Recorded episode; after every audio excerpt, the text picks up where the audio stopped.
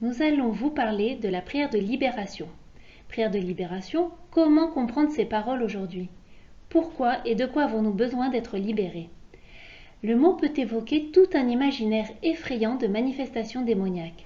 La prière de libération est à différencier de l'exorcisme et du sacrement de réconciliation. Elle est un des outils pour mener le combat contre le mal dans notre vie de tous les jours. Faites silence en vous quelques instants et écoutez ce qui vous vient à l'esprit. Vous êtes peut-être plus habité par la peur de l'avenir, une image négative de vous-même, une colère rentrée, que par le sentiment de liberté des enfants de Dieu. Tout cela fait obstacle à la réception du plus grand cadeau que Dieu veut nous faire, la vie libre en son Fils Jésus-Christ. Saint Jacques nous dit dans sa lettre Soumettez-vous donc à Dieu, mais résistez au diable et il fuira loin de vous. C'est le combat spirituel sur lequel nous avons été enseignés lors du dernier module. Mais le démon cherche à nous aveugler sur notre péché. C'est pas si grave, j'ai de bonnes raisons d'agir ainsi. Il cherche à nous lier, à nous ravir notre liberté d'enfant de Dieu. Le Christ annonce très clairement sa mission. Le Seigneur m'a envoyé annoncer aux captifs la libération et vous connaîtrez la vérité, et la vérité fera de vous des hommes libres. La bonne nouvelle, frères et sœurs, c'est que Jésus démasque le prince du mensonge, et que Jésus est la vérité, et il nous rend libres. Ainsi, la prière de libération permet d'identifier d'abord les portes qui ont pu être ouvertes à l'adversaire et qui ont besoin d'être refermées, comme une participation à l'occulte, notre réponse à un traumatisme, les circonstances de notre naissance, l'environnement, nos amis, les films qu'on regarde, les musiques qu'on écoute, des péchés graves non confessés, des refus de pardonner, etc. Elle nous montre où nous devons combattre activement pour ne pas nous laisser entraîner par nos mauvais penchants. Neil Lozano a développé une forme de prière de libération qui porte du fruit. Il en décrit, dans son livre Délié, le processus en cinq étapes indissociables et nécessaires pour refermer les portes ouvertes. Cette prière n'est pas centrée sur le démon, mais sur la personne pour laquelle on prie et sa relation au Père. Elle se fait normalement avec un binôme de priants formé et missionné par l'évêque, mais elle peut se pratiquer aussi dans la prière personnelle. Première étape nécessaire, la repentance. Le don de repentance, c'est l'Esprit Saint qui nous donne un sincère remords de nos années de rébellion et d'indépendance, des mensonges dans notre vie, des compromis où l'on dit Ce n'est pas si grave, ce que j'ai fait par ailleurs est bien, je suis comme cela. Comme la parabole du Fils prodigue, la vraie repentance, c'est se détourner de son péché et se retourner vers Dieu. Regardons à ce titre quelques péchés du cœur du fils aîné de la parabole le légalisme et la suffisance. Voilà tant d'années que je te sers. L'orgueil. Il se vante d'être fort, d'être resté, et déteste la faiblesse de son frère. Les jugements. Il juge et regarde de haut les autres. La peur. Il maîtrise, il ne comprend pas que la source de sa relation au Père n'est pas ce qu'il fait, mais l'amour de Dieu. L'apitoiement sur son propre sort.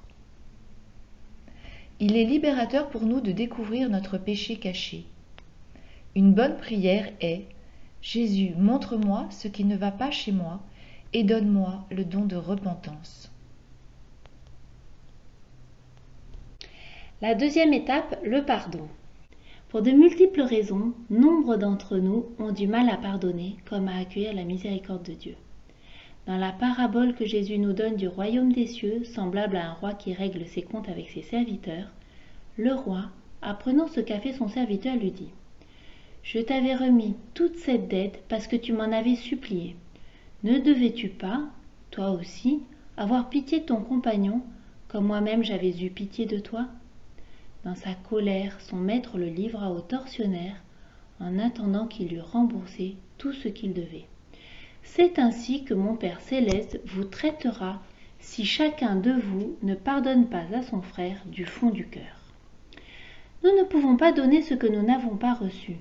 Ce serviteur n'avait pas su accueillir la miséricorde, il n'en avait donc pas à donner.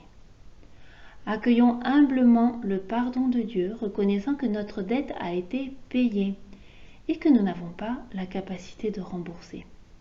C'est alors que nous aurons la force de pardonner. Ayons conscience que le refus de pardonner nous ferme à la grâce de Dieu. Le pardon ne vient pas de nous. Aussi, si je n'arrive pas à pardonner, je peux simplement dire Jésus, viens pardonner en moi. Troisième étape, la renonciation. La renonciation signifie que vous ne voulez plus voir l'influence du mauvais dans votre vie, que vous ne voulez plus de mensonges, de vie de promesses. Trop peu de chrétiens se servent de la renonciation. Elle a pourtant trois effets. Elle identifie le mensonge et la puissance qui se cache derrière, par exemple un esprit de rejet, on peut le nommer et y renoncer. Deuxièmement, elle brise ce pouvoir sur notre vie et enfin, elle nous donne une responsabilité personnelle. Jésus nous a donné la liberté de coopérer à son œuvre salvifique. Nous sommes donc des adultes qui regardons l'ennemi en face et disons c'est fini, tu ne demeures plus ici. Cette renonciation se fait au nom de Jésus. Demandez au Seigneur de vous montrer les racines de votre péché, sans faire d'introspection.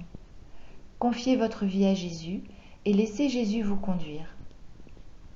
Ézéchiel 14, 6 dit Dis à la maison d'Israël Ainsi parle le Seigneur Dieu. Revenez, détournez-vous de vos idoles, détournez vos visages de toutes vos abominations.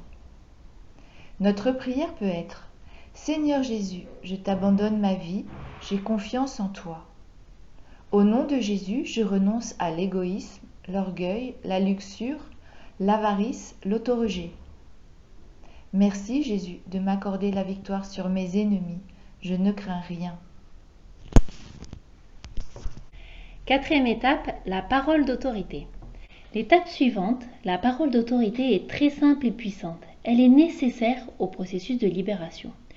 L'autorité est le pouvoir d'agir au nom d'un autre. Comme les apôtres, nous avons ce pouvoir parce qu'il nous a été donné. Après sa résurrection, Jésus dit à ses disciples tout pouvoir m'a été donné au ciel et sur la terre. Ce n'est qu'en union avec Jésus et en son nom que nous avons autorité dans le monde des esprits. Il nous suffit de dire d'une voix forte Au nom de Jésus, je brise le pouvoir de tout esprit mauvais auquel j'ai renoncé, et je lui commande de partir maintenant.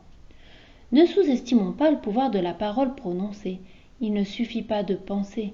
Les démons ne peuvent pas lire dans les cœurs. Jésus, d'un mot ou d'un seul ordre, a chassé des démons, guéri les malades, ressuscité les morts et calmé la mer. Il ne faisait pas que prier en silence.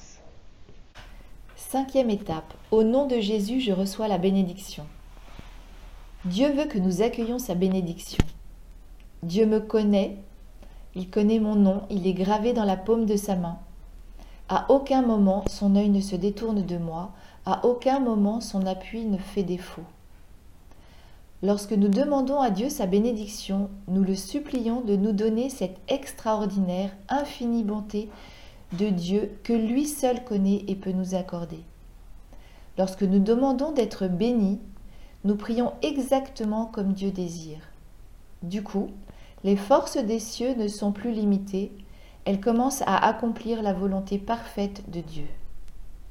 Jérémie 29, 11 dit Je sais les desseins que j'ai formés pour vous, oracle du Seigneur, projet de prospérité et non de malheur.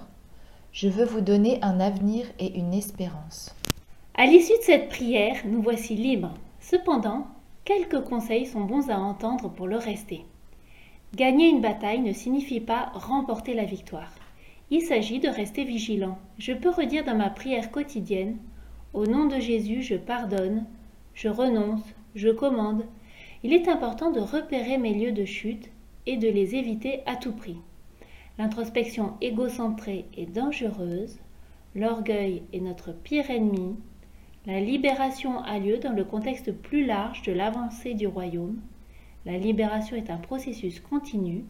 Être libéré fait partie de notre conversion progressive.